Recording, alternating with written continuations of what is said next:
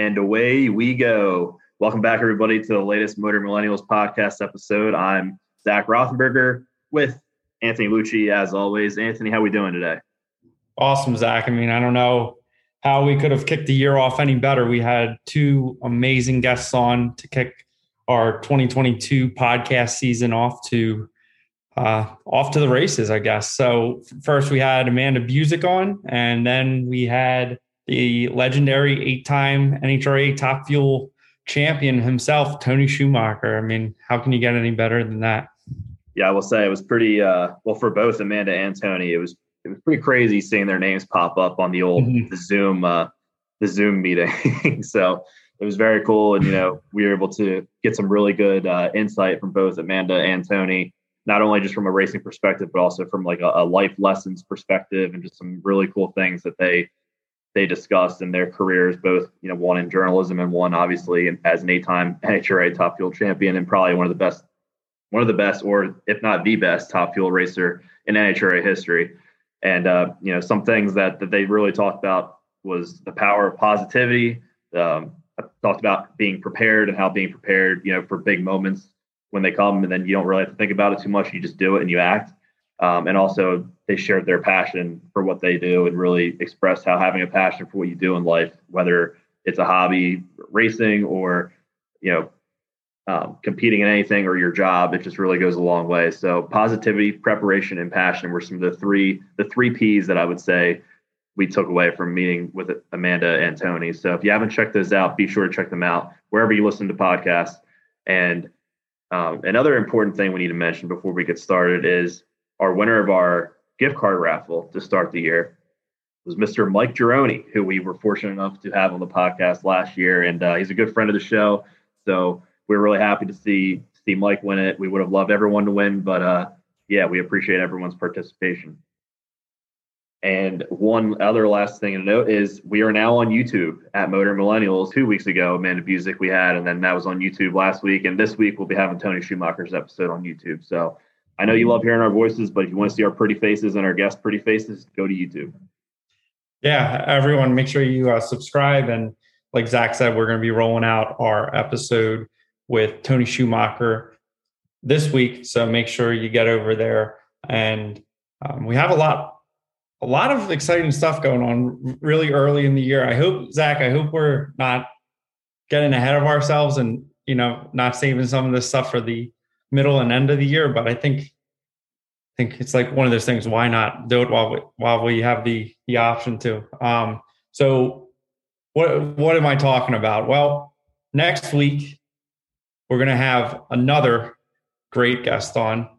This time it's the three-time top fuel champion who was a former teammate of Tony Schumacher's.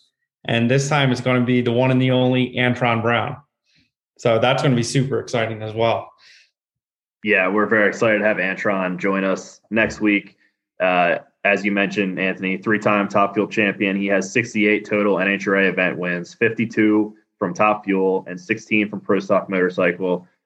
Yeah, he, he I would say he's fairly local to us because he's from New Jersey. Englishtown was his home track. So this is this will be very cool. I know his son is racing. Not only he graduated from juniors into a super comp dragster, I believe. So we're really looking forward to hearing from Antron more about that and just his career in general. So definitely be t- be sure to tune in next week for that episode. And with Englishtown closed, we'll have to ask him if he thinks Maple Grove is his current hometown track. I don't know, or maybe there's Lebanon Valley, right? That might be a little bit closer. Or Atco, yeah. Atco too, yeah. But yeah, it's going to be going to be exciting. It's it's awesome just to hear the perspective of um, these drivers and Amanda has a NHRA reporter really gives you kind of puts everything into perspective and they really you know shows you that it doesn't happen overnight. Like things take time and you gotta you gotta work your butt off and but it all pays off in the long run. So yeah. we're super excited and thankful to have them join us on the podcast that's for sure. Yeah not only is it cool to get to talk to you know those successful people but if you really listen to these episodes, you, you, there's a lot you can take away from it and apply in your own life. And hearing it from people like Amanda or Tony, and I'm sure Antron coming up, and hopefully other guests, you know, that we have in the future, it's very enlightening. It makes you feel it's inspiring too, honestly. Yeah, it, it really is. And um, we want to thank everyone out there who has um, been sharing our episodes and our Facebook and social media posts. So um, thanks to all of our listeners. Zach and I are both looking forward to keep bringing all of you great content throughout the year and for many years to come. So, Zach, wanted to talk about a few things that kind of happened in the last week. So, Mecum at the auction down in Florida. I mean, crazy, crazy numbers with some of the, some of the cars that went across the auction block. I mean, I just couldn't believe what we're seeing. And I guess it's a double edged sword, right? Like it's good, great to see these cars appreciated in value. But then some of the cars that like you dream of when you're a kid and you're like, oh, I'd love to have a 69 Camaro Z28 one day. And then they're kind of starting to approach the point for um, just, you know, average people to be able to afford them. They're kind of becoming unattainable. But I guess that's the way things go over time, right? Yeah, it was definitely there was a lot of beautiful cars there, and I know the I think it's Kissimmee, Florida, where it was. This is like their biggest one of the year, I believe, and I think they actually set a record this year for their total sales, and which is great to hear because we always talk about we're nervous about what the future holds with you know the automotive and the car restoration you know hobby and, and side of the, the business side of things in the market, and I think this was really a positive for people like like that. And I know like we've had those concerns too. So it was a very positive thing to see. I mean, obviously over the last handful of years, we've seen resto mods start to over outvalue original restoration vehicles. And while resto mods are still very highly priced and valued, this Mecum this last this last week showed the original cars and the restoration cars that didn't have an LS1 in it are starting to climb back and match the value of a resto mod. So the fact that both of those styles of cars are becoming equally valued at such a high price shows that the enthusiast market is is high right now, which is really great to see. I mean, obviously for the average person, you know, you, you can't really afford them, but you can always still get one of them, make it your own, and make it that way. So yeah, yeah, exactly. And uh, you know, if you're some people just they love the car for what it is. And maybe they can't afford a real one. They can't afford a real W30. They can't afford a real LS6 Chevelle, a GSX, you know, whatever that might be. But you can always, like you said, make your car your own. Um, but yeah, just a lot of really interesting cars cross the block, and even even some of uh, Tommy Tommy Ivo's previous vehicles, uh, even the four-engine uh, dragster, which Tony ironically mentioned on our previous podcast, where he saw it in the glass trailer in the area that he grew up. So just really interesting stuff. And I think one of the things probably wondering, you know, might have a factor on some of these prices. Like we all know the electric cars are coming, right? So like, is that ultimately going to push the value of like any type of semi or really collectible car up because we know they're not going to like at some point they're not going to be making any more of them right unless someone develops a synthetic fuel that works in all these vehicles. But right now, that's that's not. It doesn't look like that's the way things are going. So is that pushing the value of all these up?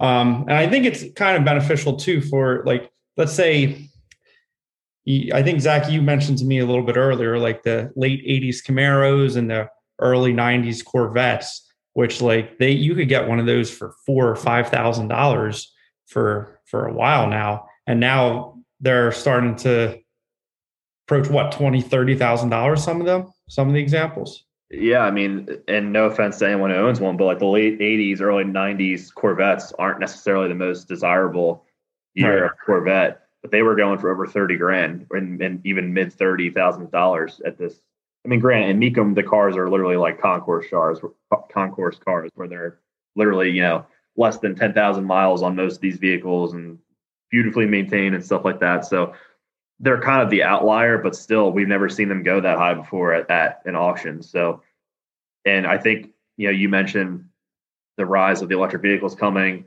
and I also think it's the generational generational shift we're seeing too, because you're seeing some of the older millennials who were born in the 80s or early 90s are starting to have money to be able to buy cars that they grew up admiring and yeah. the 80s and 90s vehicles are those cars. And like we've seen with the fourth gen Camaros and the Trans Ams, it's the same deal. Those values are rising because of that too. Yeah, and then especially like when the first gen cars, even like first or second gen cars, when they they reach prices where it's like, okay, I definitely can't afford that. Well, what do you do? You go to the next best thing. So you go to a third gen or a fourth gen. And then what's going to happen when a bunch of people have that mindset? The prices are going to go up, right? Because there's, we know the supply isn't there anymore. They're not making any more of these, but there's higher demand. Well, that's economics, basic economics. It's going to, you know, the, the prices are going to go up. So yeah, some exciting stuff. Um, I mean, it'll be interesting to see, watch all the other collector car auctions uh, throughout this year. We get, definitely got a, a bunch ahead. That was definitely exciting. And some other news broke with uh, Tony uh, Stewart Racing, TSR, um, with Dodge and Mopar um, being the partners for TSR, really. So that's exciting too. I, I think that new uh, Charger body uh, on Matt Hagan's car looks pretty darn sharp, if I have to say so myself.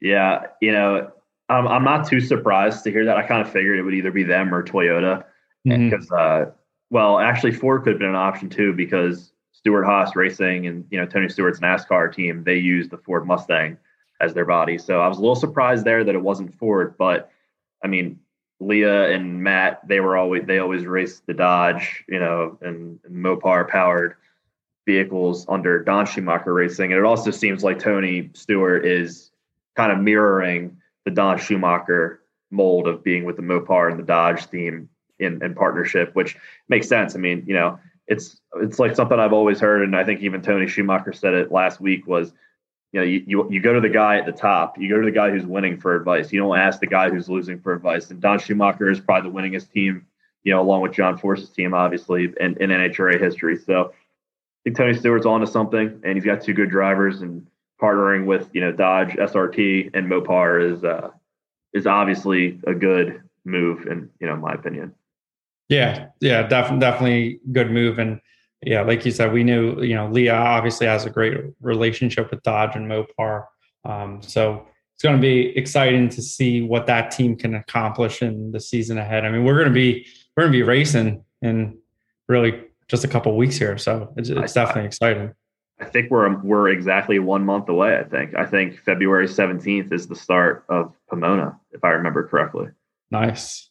Yeah, so it's really around the corner, and I know even the local racetracks around here. I know you know Cecil County down in Maryland, they start up here very shortly too, like in, in March, I believe. So very exciting times right now, and uh, hopefully winter just keeps on flying. I know we got snow and ice the last overnight, but get that out of here.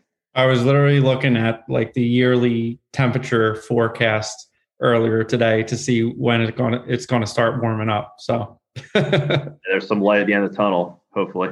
yeah, yeah. It says it starts in February. It starts creeping up slowly, but then after that, it kind of takes off. So we we got some stuff to look forward to. Yeah, totally. And one other, one last piece of you know what's been new over the last week or two that we haven't been able to cover because we've had great guests on is. uh Don Garlits turned 90 on January 14th. So, you know, happy belated to Don, happy belated birthday to Don Garlits. Probably, you know, the biggest visionary, I would say, in NHRA and in drag racing history. I mean, if it wasn't for him, there, there might, there might, there might not still be, there might not be a rear engine dragster. Yeah. you know, he was the one who first designed the rear engine dragster, and not only from a performance perspective, but from a safety perspective. Think about all the lives he's he's saved. I mean, a top fuel running a top fuel front engine dragster is probably the most dangerous things you could ever do. And you know, in 1971, he came out with the rear dragster and really kind of set the world on fire. Uh, you know, and in some accolades that some people might not be aware of is Don Garlits has won 144 national events. He's a 10-time AHRA champion, a four-time IHRA champion, and a three-time NHRA champion. So he has 17 national championships across the board in drag racing. It's, I didn't even know that. Wow.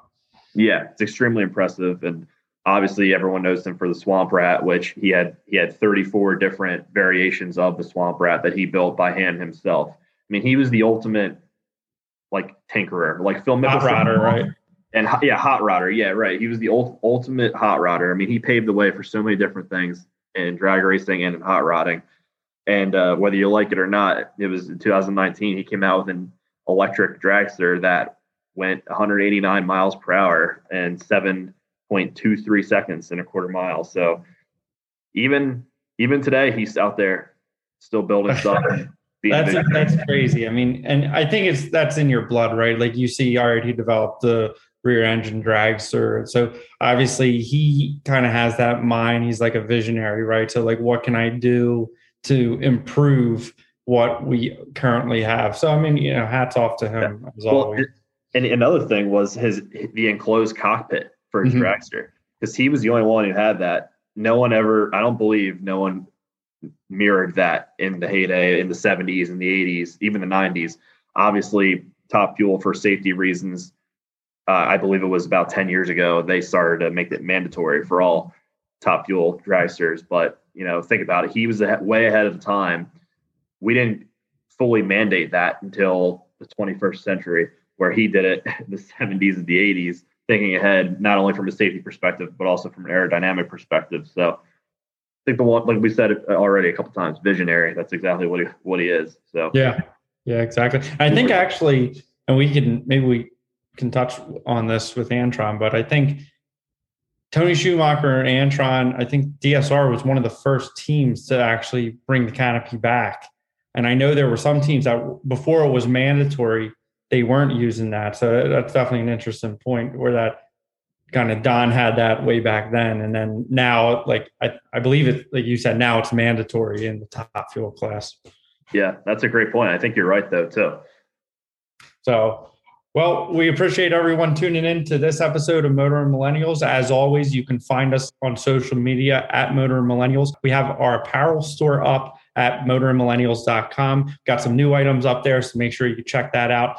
Subscribe to our YouTube channel. You can click on our link tree under our bio on Instagram or Facebook to access that. And like I said, we have our Amanda Busick interview up there. Tony Schumacher interview will be rolled out this week.